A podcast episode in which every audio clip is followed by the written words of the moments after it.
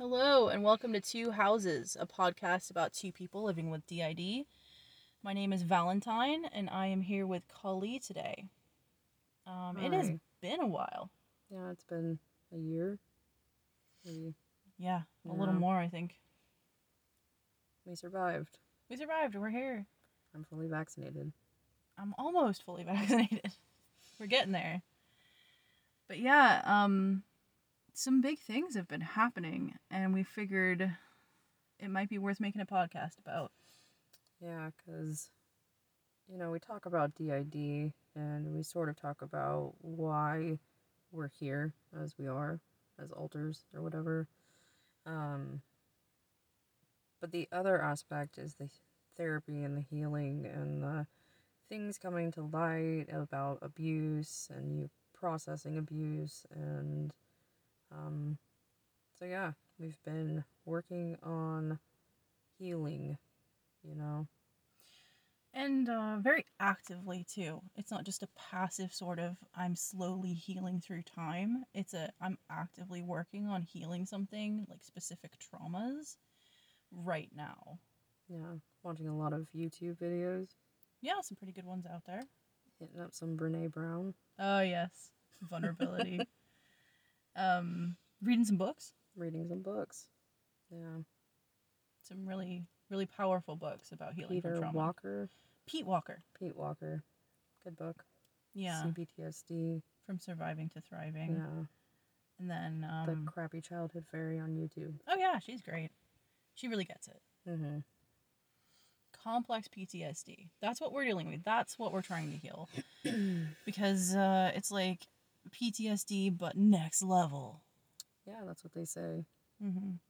I think they were saying that the difference between complex PTSD and PTSD is like PTSD is for a very specific moment in time, whereas complex PTSD is an extended amount of time of abuse, Right. So long term. long term. Yeah. And it causes uh, a lot of the same issues, but also like a slew more of them. And as you get older, it multiplies and starts to really dramatically affect your whole entire life. Yeah. It is absolutely, I think, both of our experience of it. like you start recognizing where it's actually holding you back Mm-hmm. because you're starting to become aware of those reactions that you have about things that are actually what an emotional flashback Mm-hmm. to a very specific time period and so you're responding from that childlike whatever Mentality. Yeah. mentality Yeah, it's very much about recognizing how your current behaviors are a lot of times rooted in trauma and your reaction to it. And uh, that's really hard. Yeah, so you know, that's what we've been doing and oh, and um Iyanla fixed my life. Oh. That is what really got it going. Ianla Van Zant. Oh, that woman. She she really gets it too, I think. Yeah, the whole concept is that in that show, Iyanla goes in to fix families in what she calls the breakdown. Um, which means like the family is just sort of haven't really been talking to each other for years, but somebody in the family is like, I really want to bring us back together, but there's so much dysfunction and um, trauma and secrets and lies and um, like the word you use slew. There's just like this slew of bullshit upon bullshit, and it's just like a family pathology Yeah.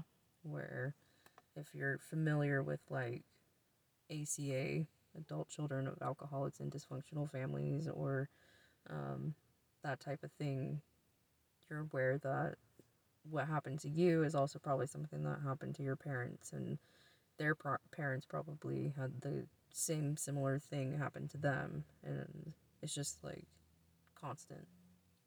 Yeah, that it's a pathology that's kind of like passed down. Yeah. Mm-hmm. It's not necessarily the best inheritance, but it's the most um, solidified. and it's actually really common. I think that's something that we're both learning through Mhm. this is that a lot of the things we've been through, we're definitely not alone. I mean, they have a whole TV show or two or three. Or 10, yeah. Yeah. Um, but yeah, watching that show, I think, is what really got us heading down the path that I'm about to talk about. Yeah. Um, and the crappy childhood fairy is what led us to Iyanla hmm through a series of conversations um, with you guys. So, Yeah. So it sounds, and I know already, you know, Mhm. but like let's let other people know what what has been going on, what has been triggered and is like really up for you at the moment, and why. Um, so I think we've mentioned in previous podcasts that we were sexually abused by somebody in our family. And that abuse happened when we were 8 and the the background here is that um, when we were 8 years old, we told our parents that this person was abusing us and touching us inappropriately. And their first response was when you get back in there if it happens again you know scratch him leave a mark do something that will prove that um, he did it. And you know when you're eight years old your first thought isn't i can't do that it's i can do that you know i want to make my family proud i can do this you know because they're asking you to do it as if you can do it. And, um, you know, it happened again, and we couldn't do anything, and so we had no proof. But we told our parents anyway, and they called a family meeting, and it had our grandmother, you know, our abuser, our dad, our mom, and it was us there with them. And it was said in that point in time that to our abuser in front of him that if he did do these things that he would be leaving obviously he denied it and then we were asked slash told to give him a hug and apologize so we did and that was the first split that we can actually say we felt. Like the very first one. Um so yeah fast forward 23 years. Um you know living with this huge thing going on. Um and it wasn't up until 5 years ago that we set the boundary that we never want to see this person again and won't be around him ever again and we've stuck true to that um because he's never not been part of the family and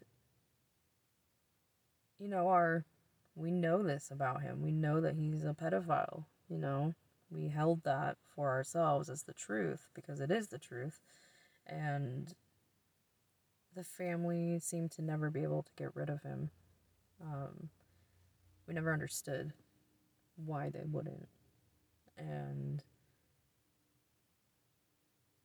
our aunt, so our aunt has two little girls and they're becoming a little bit older you know they're still kids and um and so we felt like it was our responsibility since our family still had this person in their life to kind of warn her about the fact that this person touched us inappropriately and it's somebody that she you know has respect for and looks up to and is grateful for. And so we felt like, you know, you should know that this person can't be trusted. Um, and so we finally worked up the courage and we decided to call our aunt. And this is the phone call that changed the world. Well, it was, uh, I mean, I was here for it. I heard everything. It really was something. Yeah. So in this phone call, we start by saying, one, we were gonna try to do it face to face. So we had started out messaging her, and apparently she's too busy. But she was like, "You're texting me now, so what's up?" So I decided, okay, we'll do a phone call because this doesn't seem like the type of conversation to have via text, you know. So we call and we're like in tears because we're terrified to even be telling her this because you don't know how a person's going to react. And so after we tell her, her first response is, I know.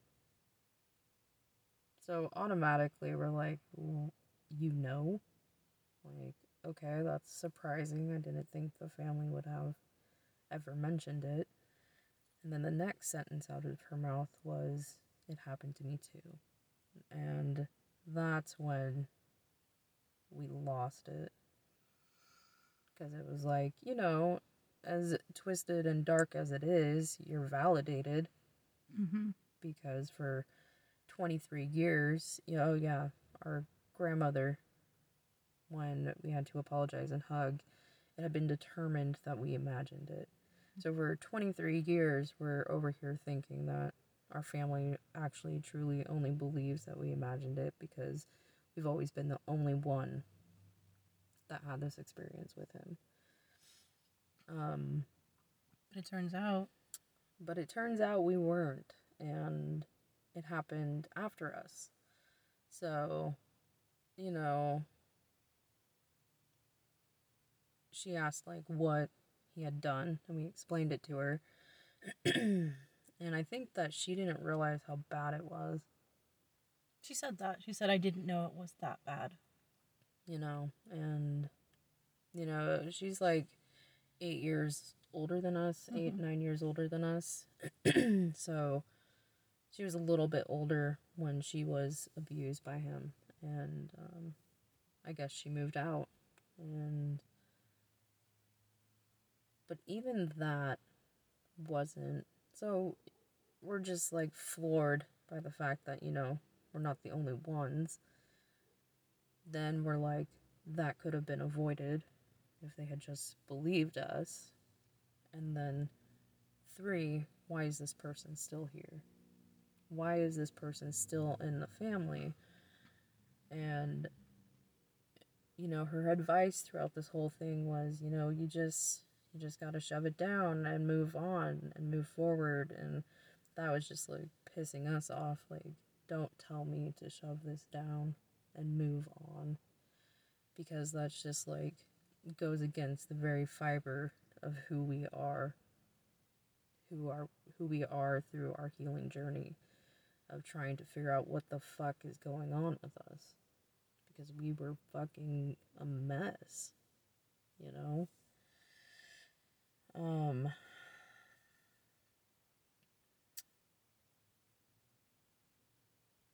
but yeah, hold on. I mean, you like me to prompt you a little bit? Yeah. Okay. I mean, uh...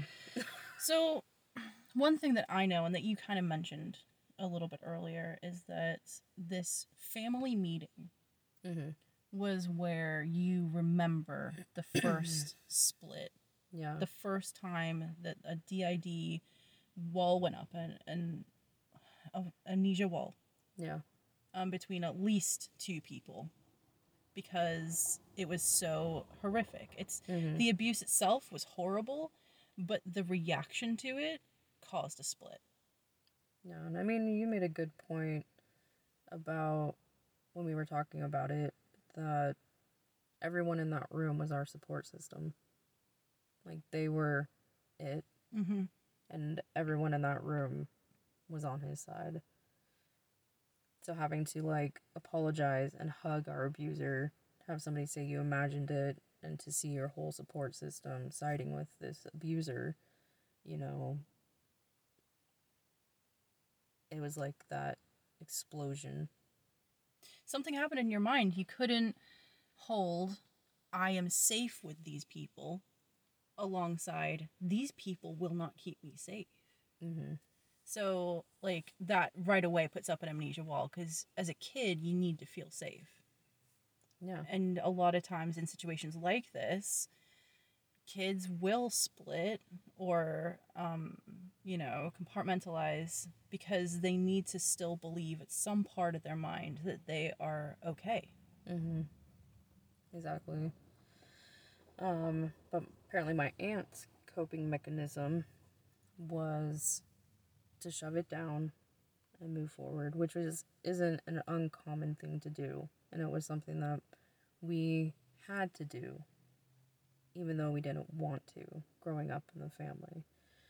Um, when we were 21, we moved away, and that was the best thing we could have done Mm-hmm. in our life, and um, very Mm. grateful to have those 10 years away to develop without the family. Um, Yeah. Would not be here today, probably, if I didn't. Um, but we're just sort of letting her talk. Yeah, in this phone call, um, it was like you were so emotionally charged. I'm just saying, like, what I was watching. Mhm. And I was right next to you, like, hand on your knee. Mm-hmm. and um, there was so much emotion. I mean, you guys were sobbing because Yeah. it was so much to take in and so much to try to process. Um, but then she started trying to give you advice. Yeah, then yeah, the advice was just ridiculous.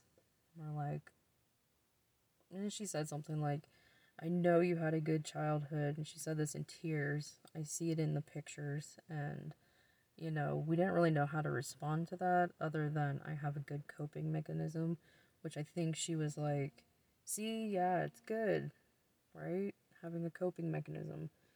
I'm like, okay, whatever. um,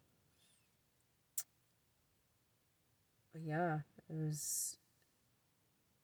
Oh, and then, you know, she's promising us. She's like absolutely promising us, you know, because she doesn't give out promises very often. That's what she liked to point out that her kids are safe because when they stay the night with their grandparents, he sleeps in the camper outside. So, this is something apparently the whole family, not the whole family, but like our grandmother, our mom, our aunt, that they have come to come to as a solution Mhm. that you know the kids are safe because he doesn't sleep inside the house. He stays in the camper outside. And that just seems really risky. And even though she you know after hearing our story decides to say that because her kids have the family blood that they would fight and she forgets what a family tree looks like um, Mhm. how her her sister is my mother and that's the same thing. Um so yeah there's just very There was a lot of denial. A lot of denial in scary ways. There was, there's the understandable thing, like from what I was watching of your reaction. There's that understanding of her own personal struggle and Mhm. her own need to shove down the pain and just move forward and forget about it. And that is difficult and admirable on some level and just like she wants to move on like great. mm-hmm. Um I would hope that there's more help out there for her, but like that's what she's done. yeah Um but then there's the other side of it, the denial about the current situation. and just the fact that everyone's okay with this you know that everyone is okay knowing that there's a pedophile in the camper that a pedophile is around them and i'm sure that they try to act like everything's normal when he's not in the camper so you know he's probably hugging them they're mm-hmm. probably hugging him and like it's just so twisted and dark and insane. And so I'm hearing all of this. We're all hearing all of this, and we're like, this is fucking insane. And I personally, because I've been, I've always felt very close to our mom's side of the family. And I have accepted them as they are. I have stood by them. I have rooted for them. I have, you know, excused a lot of their behaviors because I love them and I didn't want them out of my life. But when I heard that this is a thing that they had decided, I lost it. I lost all respect. I lost all hope in them. Um, I was extremely betrayed again, you know. And I had never really felt these feelings about my grandmother because she's always been one that was protected from us being mad at. Because the whole reason why we had to keep our mouths shut and what we realized needed to happen in the family to survive was that we were doing this for her. We were keeping the secret. We were keeping quiet about it. We were moving forward. We were suppressing it and moving on, trying to have a good life for her. And, you know, you look at it and you're like, I was eight years old when I decided that I needed to protect my grandmother's feelings. When that should have been their reaction to me. And tying into after our dad died when we were, what was it, 26. Um, our mom was like, oh, you know, grandma and papa, whatever, wants to take us all out to dinner. And this has been after I told her I never want to see him again.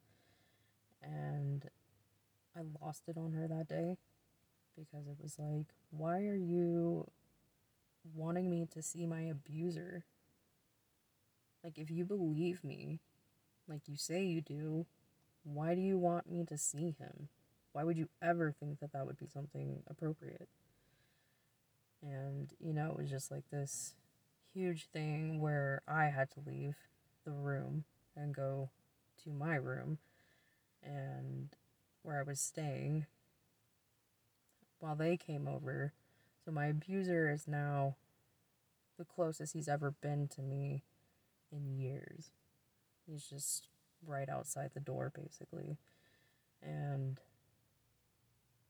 you know, she's like, I thought it only happened once. And it's like, no, it happened more than once, and you should know that. You know? And but yeah, I thought that she would have, you know, understood that I didn't want to see him again. Yeah, which brings us back to the pathology in the family. Mm-hmm. Just the need to protect somebody who has done harm and not protect the innocent party. Yeah. Because that's what, you know, we're trained to do. Right. And um, I know that this new knowledge has really affected you.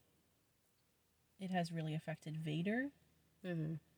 And um, everybody. Yeah. Everybody's been affected. And you all have different feelings about it.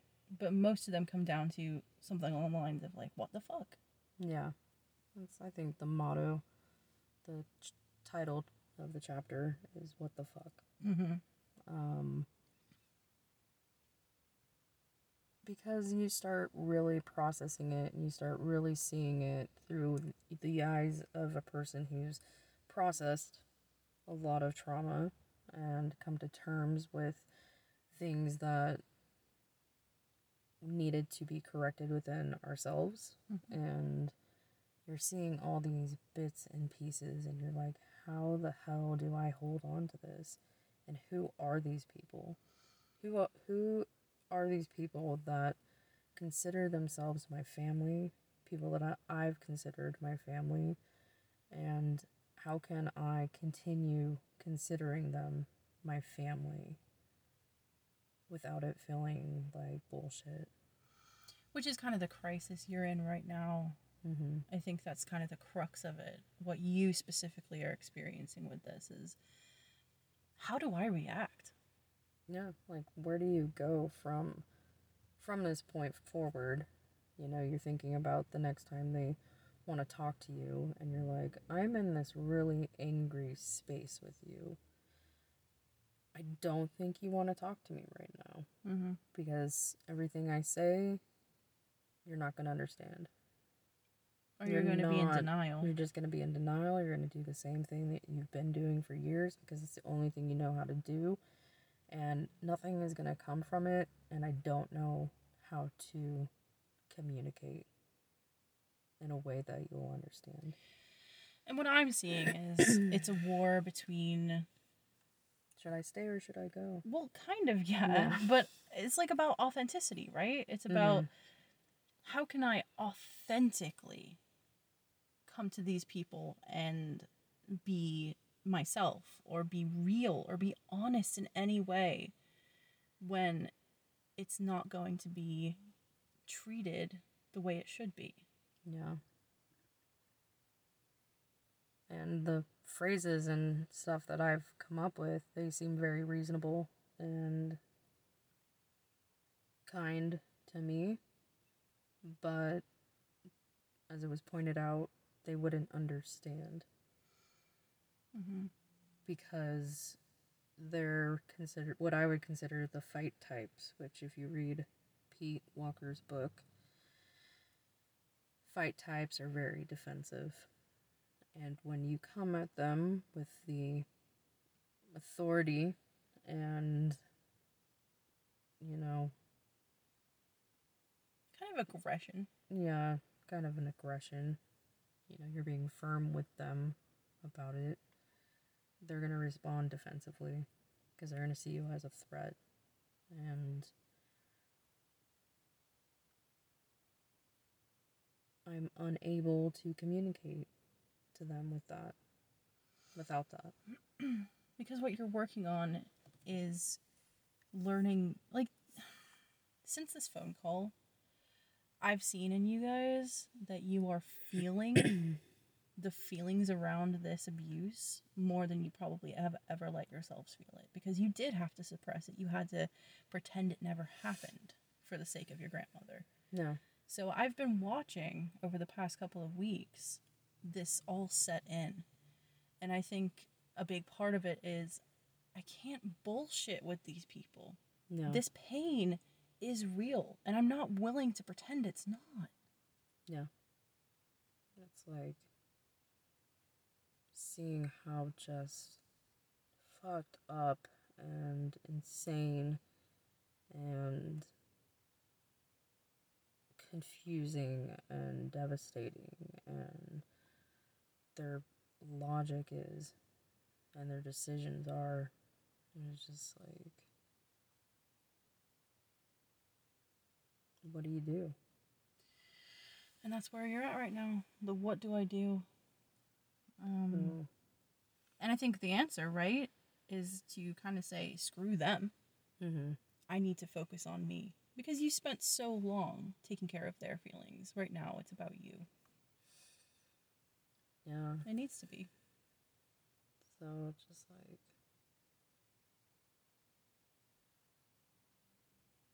It feels like you're desperately trying to find an answer to something that actually probably doesn't have an answer. like you're looking for something that's like gonna change the way this feels. And it's not. I mean, it, there's stuff changing the way we feel, but it's not a solution. It's not an answer.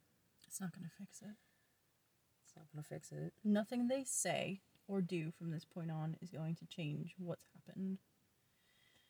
And uh, it's unfortunate and so sad that this happens to people um, that they are left to pick up the pieces because somebody hurt them. Yeah, like bringing it back to like I can't bullshit with them anymore. It's kind of like this resentful or more like empowering thing where it's like, oh, everybody knows. But they don't know me. I didn't have a good childhood. Pictures can tell a really pretty story, but they have no idea what was happening internally. They have no idea what I've been dealing with the past 15 years since I moved away. They don't know jack shit about me anymore. Right. and it's so hard because, you know, what does family mean? Who do you let into your life as family? These people, you know, they are the source of your life. Mm-hmm. But it's so painful to sit in that right now. It just feels so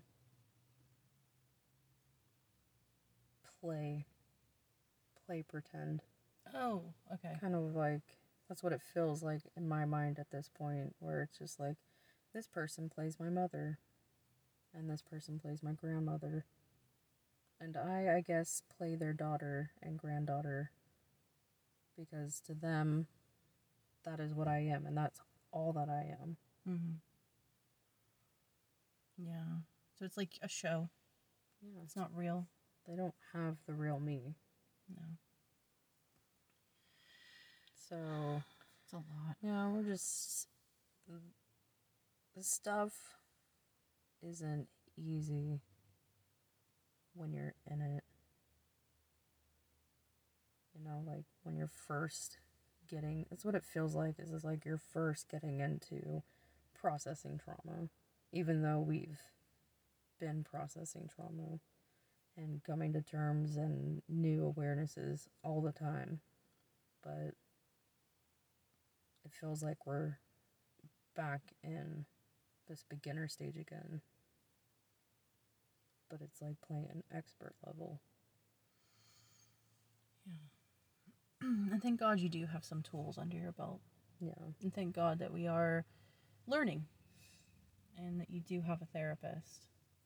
And, you know, the, I have the belief like you are going to be okay. Yeah. And I think you believe that too. But God, is it hard right now? Yeah. Yeah, because we just feel like we can't we can't pretend like we're okay anymore. Right? And you shouldn't have to. So we don't even acknowledge us for the identity we take today. So Right. Whatever. Yeah, there's a lot. There's a lot to it. It's very complicated, and yet, in a way, it's very simple in that you just won't put up with the bullshit right now. Right now, you're taking your step back and you're saying, I'm not even going to play pretend with you. I just need to take some time for me. Yeah, it's like I'm not going to play pretend, but I'm also going to be responsible about my actions. I don't trust my actions right now, Right. and I don't want to apologize to these people ever again. Mm. So you're going to be responsible now, so you don't ever have to apologize to them for your behavior. I feel like that one apology did it all. Damn. I think I did it. It's such a twisted The one situation. apology to rule them all.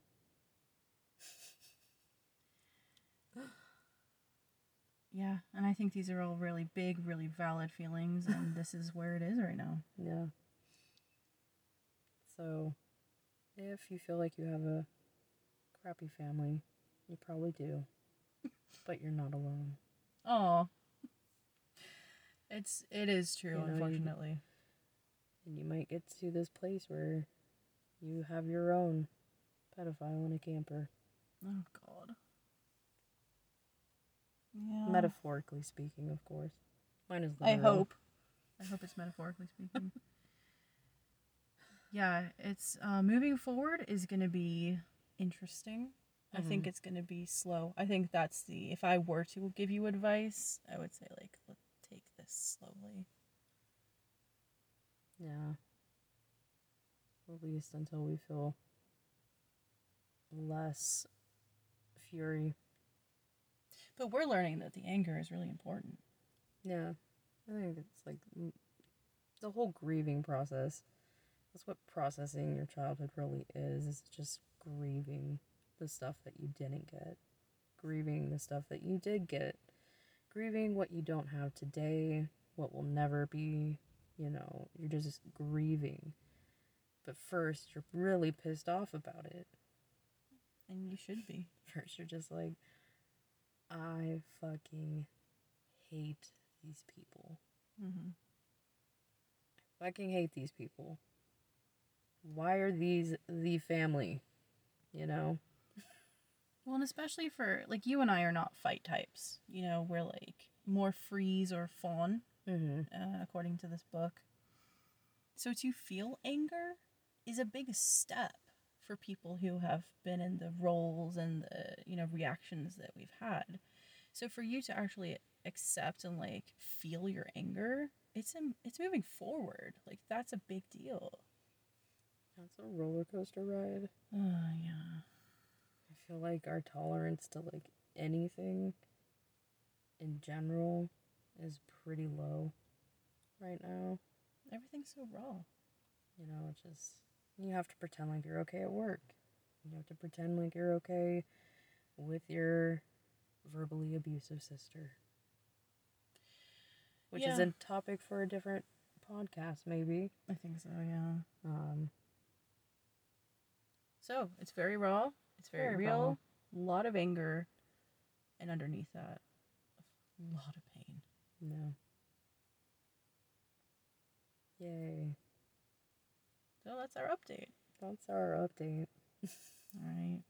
Thank you for listening.